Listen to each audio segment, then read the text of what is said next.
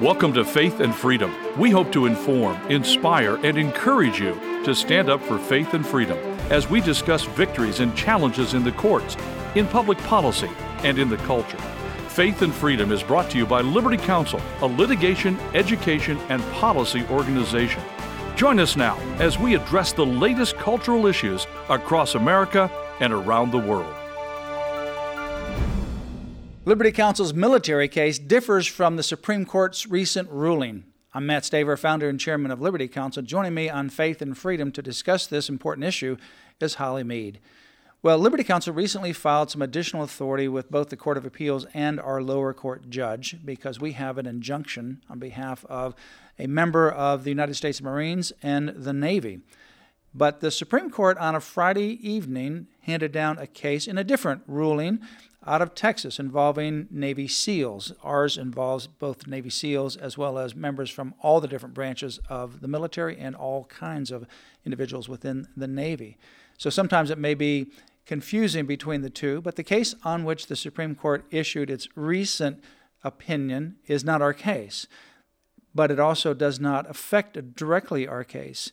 And that was a situation in which the Supreme Court stayed partially an injunction by a lower court judge with regards to prohibiting any deployment decisions by the military branches, in that case the Navy, with regards to those individuals involved in that lawsuit objecting to the COVID shots. The question is, how does it actually affect other cases like ours? And the answer is one, obviously, I think the Supreme Court was wrong. They should not have entered this partial stay of the lower court order out of Texas. But number two, it's not going to directly affect our case because that case had broader language than ours. Bottom line is the rulings below, both in the case before the Supreme Court and in our case, they still stand with regards to the military's violation of the Federal Religious Freedom Restoration Act when they are denying these requests for exemptions or accommodations from the COVID shots. Right, like so bottom line, our military plaintiffs have not been kicked out or not been kicked to the curb or anything at this point. They're still they still like our two service members that we've gotten injunctions on, they still have those injunctions in place. And uh, the rest of our plaintiffs have not been kicked out at this point, right? Right, but they're getting a lot of uh, pressure, and a lot well, of the these deadlines people, are coming up. Oh, the for, deadlines yeah. are coming up. For example, you know, just the other day there was um, a woman on our military conference call line sharing a story about her situation, and within the next 30 days, just began weeping. Doesn't know whether she and the family will have a place to live. They're on base. They have filed for these religious exemption accommodations. They have been denied. So the threat of being processed out is hanging over their head all the time. And the military is already acting in some cases like these people are being processed out. So, for in fact, this family here, after 30 days, their lease expires, and the military has already rented that place on base to another family, mm-hmm. meaning that in 30 days, they don't know where they're going. They're homeless.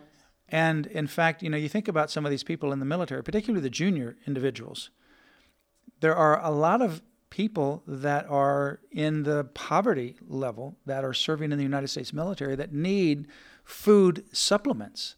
And for example, like for example, food stamp type of income because they don't have the money to be able to even put food on the table for their families. Uh, that's been well known within the military. It's a shame that we're not compensating the junior members of the military enough so that they don't have to worry about their families. And then when they transfer to different places in the country, for example, if they go to San Diego, the price of housing is much higher there than if they were in Fort Rucker in Alabama, for example, or some other place in a different location within the United States or even around the world. So their cost of living changes, but their income does not change commensurate with that cost of living. So, what you have here when this family, this woman, this mother, is weeping on the phone, not knowing where she and the family and the kids and her husband are going to be within 30 days, it's a serious problem it's a serious problem because they can't just pick up and find something else. the military housing is going to be leased out to somebody else who has already succumbed to the vaccine pressure and gotten the COVID shots. And they're kind of out in the dark. And it's not like you can just say, you know what, I'm out of here. I'm giving my two week notice and I'm gone. I'm going to find another job. You can't do that in the military. You can't just leave. You would be considered AWOL. You know, Matt, I mean, it's not only a problem, but it's it's a shame. It's a disgrace. Those so-called leaders that are leading the military, um, I use that word loosely, are allowing this to happen. These people sacrifice everything.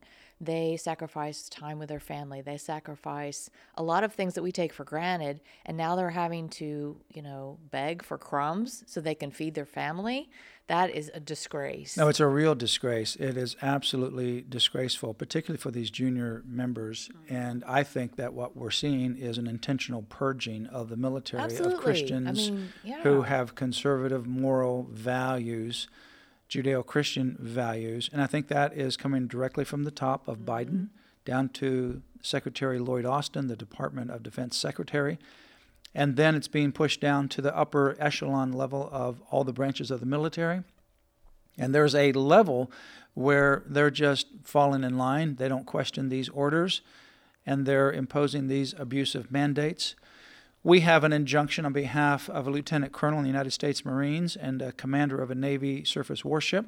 We are pressing forward to get injunctions for many, many others, including the class of members in all the branches of the military, all six branches, which include Space Force. In our case, uh, Judge Steven Merryday issued an injunction, and it really has two parts. The injunction in our case is a little bit more narrow than what was before the Supreme Court with regards to the Texas preliminary injunction. Uh, our injunction is more narrow than that one uh, because it essentially has two parts.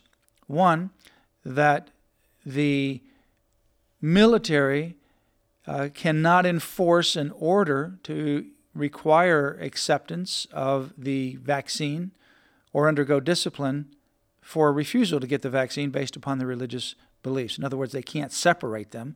They can't enforce an order, and they can't separate them. And number two, uh, they cannot take any adverse action that is retaliatory. Retaliatory.